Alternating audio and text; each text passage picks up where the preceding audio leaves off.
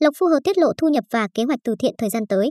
Thời gian qua, Lộc Phu Hồ nổi lên với những video livestream dạy cách đi xây, trộn hồ vỡ thu hút hàng chục nghìn lượt xem. Cũng từ đây, lượng người theo dõi kênh YouTube của anh tăng chóng mặt. Dân tình không khỏi tò mò, liệu với 1,56 triệu lượt đăng ký, anh sẽ kiếm được bao nhiêu tiền mỗi tháng?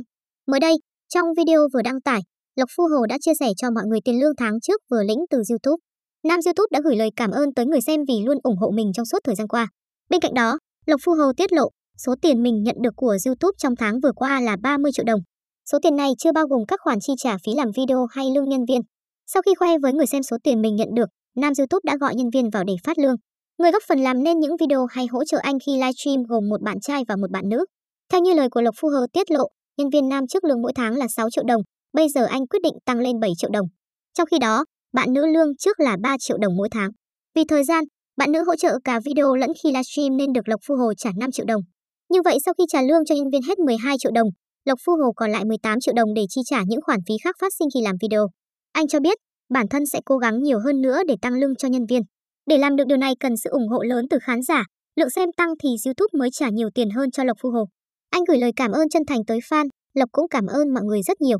Lộc đã làm YouTube tới nay đã 3 năm rồi và được mọi người ủng hộ Lộc cho tới ngày hôm nay. Không có từ ngữ nào để diễn tả lời cảm ơn hết á.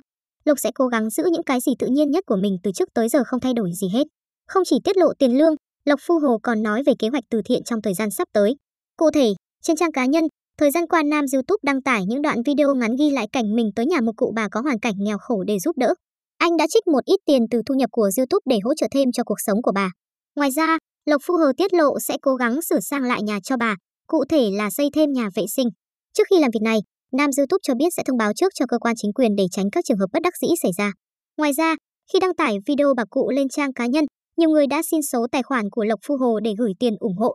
Thế nhưng, nam YouTube nhận định trong thời gian hiện tại chưa thể nhận tiền từ dân tình vì anh chỉ có một tài khoản cũ. Việc nhận tiền từ thiện bằng tài khoản cá nhân có thể gây ra những tình huống khó xử. Chính vì vậy, anh đang đi làm thêm thẻ mới, dùng riêng cho việc quyên góp để các khoản thu chi được minh bạch. Mặc dù thu nhập không quá cao, thế nhưng Lộc Phu Hồ vẫn cố gắng trả lương cho nhân viên tốt nhất có thể. Chẳng những vậy, anh còn giúp đỡ những hoàn cảnh khó khăn. Việc làm tốt của anh đang nhận về sự chú ý cũng như ủng hộ từ dân tình. Còn bạn nghĩ gì về chàng trai có xuất thân nghèo khó nhưng lại cực kỳ chăm chỉ, cầu tiến và có lòng thương người như Lộc Phu Hồ? Hãy chia sẻ ý kiến ngay nhé!